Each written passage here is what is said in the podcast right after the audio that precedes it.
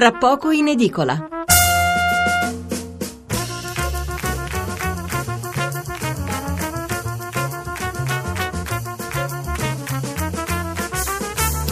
Buonasera da Stefano Mensurati e benvenuti all'ascolto di Tra poco in edicola, la rassegna stampa notturna di Radio 1. 800 05 05 78 il numero verde per intervenire in diretta, 335 699 29 49 il numero per mandare i vostri sms.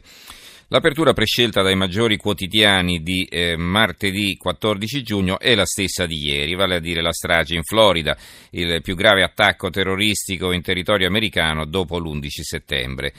Eh, subito dopo ci sono altre due notizie, la Brexit con i favorevoli all'uscita della Gran Bretagna dall'Unione Europea che sarebbero in vantaggio di ben sei punti e con le borse di conseguenza in caduta libera e poi Berlusconi che proprio oggi sarà operato al cuore. Infine eh, molti titoli sulla Consob e sulla sua vigilanza approssimativa eh, sulle quattro banche fallite, un giudizio confermato anche dal Ministro dello Sviluppo Economico Calenda. E poi naturalmente tanti titoli, spesso accompagnati da grandi foto sulla vittoria dell'Italia contro il Belgio. Allora, la nostra puntata, dopo la lettura dei titoli e dei commenti, sarà interamente dedicata alla strage di Orlando, partendo da una ricostruzione di quanto accaduto per poi passare a una riflessione legata cioè alle difficoltà eh, di chiamare le cose col loro nome. Eh, che cosa hanno in comune le stragi di Parigi, da Charlie Hebdo al Bataclan, quelle di Bruxelles, le bombe alla maratona di Boston, il massacro al campus di Columbine? E, e mi fermo qui perché sennò con l'elenco vado avanti per altri cinque minuti. Cosa hanno in comune queste stragi con quelle eh, di sabato notte nella discoteca gay di Orlando in Florida? Che i terroristi che sparano all'impazzata o si fanno saltare in aria si sono tutti richiamati all'ISIS o al massimo, come per le stragi in Africa, ad altre sigle che abbiamo imparato a conoscere, da Al-Qaeda del Maghreb, Boko Haram, gli Shabab somali. Insomma, un'internazionale del terrore che si pone chiaramente come nostra nemica dichiarata, ma che poi curiosamente noi non riconosciamo come tale, che cerchiamo in tutti i modi di annacquare spostando le responsabilità altrove. Perché? Questa è una delle tante domande che ci porremo fra poco. Oggi, come ogni lunedì sera, ve lo ricordo, puntata più breve, quindi passiamo subito alla lettura delle prime pagine che poi riprenderemo nell'ultimo quarto d'ora con gli altri argomenti. Il Corriere della Sera, Obama e terrorismo di casa nostra, gli errori dell'FBI. La Repubblica, Obama, un terrorista di casa nostra. Il quotidiano nazionale, il giorno della nazione, il resto è Carlino. Voto negli Stati Uniti, sfida sull'Islam. Trump attacca dopo la strage nel locale gay, Obama complice armi per difendersi, Barack insiste terrorismo interno, Hillary all'angolo fermare i jihadisti. Il sole 24 ore, la difficile caccia ai lupi solitari il commento di Alberto Negri che eh, nella parte iniziale, sono, po- sono poche righe veramente in prima pagina, scrive così Nell'epoca del web i lupi solitari del jihadismo non esistono più, anche i più efferati assassini postano immagini in rete, aderiscono a gruppi e virtualmente possono cliccare un like su qualunque sito. L'avvenire eh, l'avvenire, eh, già dal titolo si capisce come imposta, diciamo, eh, anche il suo commento che vi leggerò fra poco, armi e Daesh, America ferita, strage di Orlando, il killer vicino al califfo, Obama, Obama basta mitra facili. Eh, Omar Maten ha fatto 49 vittime, sospetto di fuoco amico durante il blitz, indagini su un predicatore islamico anti-gay, polemica per la mancata prevenzione, si incendia la campagna elettorale. Il titolo del fondo firmato da Giorgio Ferrari è La paura da battere, usa in armi e follia jihadista. Eh, l'occhiello, vediamo cosa scrive Ferrari. L'orrore, lo sgomento, la pietà, l'incredulità di fronte alla strage, l'ennesima strage di innocenti commessa a Orlando in Florida per mano di un lupo solitario, sempre che si confermi tale, di nome Ormar Maten, non ci, du- non ci esula da due considerazioni. La prima, nel solo 2015 negli Stati Uniti ci sono state 373 stragi con un bilancio complessivo di 475 morti e 1870 feriti stragi, non omicidi, visto che si considera stragi un episodio violento in cui sono coinvolte almeno quattro persone. Perché se dovessimo contare il numero di americani morti per ferite da arma da fuoco, il bilancio del 2015 salirebbe a poco meno di 13.000. Un fenomeno che non è sfuggito alla statistica, c'è perfino un osservatorio che scrupolosamente scrutina le stragi in tempo reale Quella di Orlando è la numero 176 del 2016, dove a tutt'oggi si è raggiunta la cifra rispettabile di 285 morti e 649 feriti, ecumenicamente distribuiti in tutto il territorio dell'Unione, da Chicago a Milwaukee, da Filadelfia a Baltimora, da Denver a Nashville. Per compiere una strage come quella di Orlando non è sufficiente un fucile a tappi, occorrono armi da guerra, revolver, pistole, di cui in stati come la Florida la vendita è libera, senza licenza, senza alcuna registrazione. Chi percorre in automobile le interstate americane, le tante Blue Highways, le famigerate strade blu secondarie che collegano i centri minori, si imbatte con facilità in chioschi pubblici su cui accanto al logo della Coca-Cola e dei confetti M&M's campeggia la scritta Ammo che sta per Ammunition. Qui il viaggiatore può acquistare le munizioni per la sua Colt o per il suo MP5.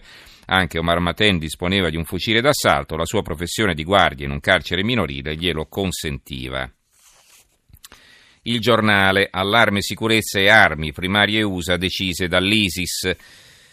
Il fatto quotidiano, il buio dopo la strage, lite Trump-Obama e flop dell'FBI, il repubblicano attacca gli islamici, il presidente li difende, dopo i 49 morti della discoteca gay Pulse, eh, Obama non avvalla la pista jihadista ipotizzata dall'FBI, critiche sulla sicurezza per gli scarsi controlli sul killer, alcune vittime forse uccise dal fuoco amico degli agenti. Il manifesto America oggi è il titolo eh, di apertura, 50 morti nella strage del Pulse a Orlando, si indaga sui legami eventuali del killer con il radicalismo islamico dopo la rivendicazione via radio dell'ISIS, ma per Obama è terrorismo interno, la comunità LGBT ricorda le vittime e punta il dito contro omofobia e facilità di accesso alle armi. E Trump cavalca la carneficina. Due, i commenti, strage Orlando 1, l'omofobia e le armi da guerra di Guido Moltedo che scrive, è Ramadan e il mese dell'orgoglio LGBT, e dovrebbe essere questo un periodo in cui rispettare e onorare la diversità che fa così grande l'America, nessun attacco terroristico, specie se cerca di perpetuare l'odio, dovrebbe essere consentito di cambiare tutto questo. Non possiamo combattere l'odio con l'odio, chiuse virgolette. Giornalista gay del sito Vox, German Lopez, esprime un sentimento diffuso nella comunità LGBT americana. Il giorno dopo il massacro di Orlando, il dolore sconvolgente si mescola con la preoccupata e lucida percezione di un'operazione manipolativa ai suoi danni, in atto da parte di politici e commentatori senza scrupoli. Il secondo commento è intitolato eh, Strage di Orlando 2, naturalmente una bomba sulle presidenziali, a firmarlo è Fabrizio Tonello che scrive negli Stati Uniti si, per, si, voterà per eleggere il presidente martedì 8 novembre. Cosa succederebbe se una strage come quella di Orlando avvenisse domenica 6 novembre? Un massacro con 50 morti, 53 feriti a 48 ore dall'apertura dei seggi, senza che ci sia veramente il tempo di capire se l'autore sia uno squilibrato, un fanatico omofobo o un terrorista islamico. Forse Omar Maten e tutte queste cose assieme, forse no, l'importante è capire che se qualcuno come lui passasse all'azione qualche giorno prima delle prossime elezioni presidenziali, il mondo potrebbe ritrovarsi con un presidente Trump senza aver mai neppure capito come e perché ci sia un candidato Trump. Ancora l'unità. L'unità ha una eh, ventina di foto dei ragazzi eh, che sono stati uccisi a Orlando e il titolo eh, a tutta pagina è Siamo tutti gay. Il carnefice terrorista e omofobo ha colpito un luogo simbolo, ha ucciso gay e lesbiche, ha colpito al cuore tutti noi. C'è poi il commento dello psicologo, dello psicanalista Luigi Cancrini, Psicopatologia dello stragista, il titolo, poche righe in prima pagina, ve le leggo, parlando di Omar Maten, la sua moglie dice che era violento, psicologicamente instabile, mi picchiava anche solo perché il bucato non era pronto o cose simili. Furioso contro gli omosessuali lo definisce il padre, d'altra parte che racconta di averlo visto sconvolto per avere visto degli uomini che si baciavano fra loro mentre di un personaggio che aveva manifestato simpatie jihadiste e vicinanza all'ISIS, note anche all'FBI, hanno subito parlato i suoi colleghi di lavoro. Il dubbio eh, centropagina l'inferno di, Orlando tra Columbine e il Bataclan, un bilancio tremendo, 50 morti e il sospetto del fuoco amico. Il eh, mattino di Napoli, i misteri della strage gay, allarmi sottovalutati dall'FBI e dubbi delle vittime colpite dalla polizia. E poi un articolo di Francesco Lodico, Homosex e Islam tra pena di morte e doppia morale e un focus del mattino, vi leggo l'attacco, Sono 27 gli stati islamici che considerano un reato l'omosessualità, di questi 9 prevedono la pena di morte, la Sharia punisce chi si macchia di liwat, ossia di sodomia, con pene che vanno dal carcere alla fustigazione e alla lapidazione. Il caso più eclatante è l'Iran che dal 1980 a oggi, sulla spinta della rivoluzione comeinista, ha mandato sul patibolo più di 4.000 omosessuali accusati di impurità. Pene severe, dice il più influente imam sunnita, che però sono necessarie per mondare la società islamica dagli elementi pervertiti e tutelarne la purezza. Il secolo XIX nella casa del killer, strage nel club gay di Orlando, scontro Clinton-Trump, sospetti sul fuoco amico della polizia. Evidentemente uno dei giornalisti è riuscito a entrare in casa perché qui vediamo in prima pagina una foto, eh, una foto che riprende eh, le varie foto esposte in casa, insomma, in bella vista sulla credenza. Benestanti e integrati, chi, suo, chi sono i nuovi jihadisti d'America? E un'analisi di Lorenzo Vidino.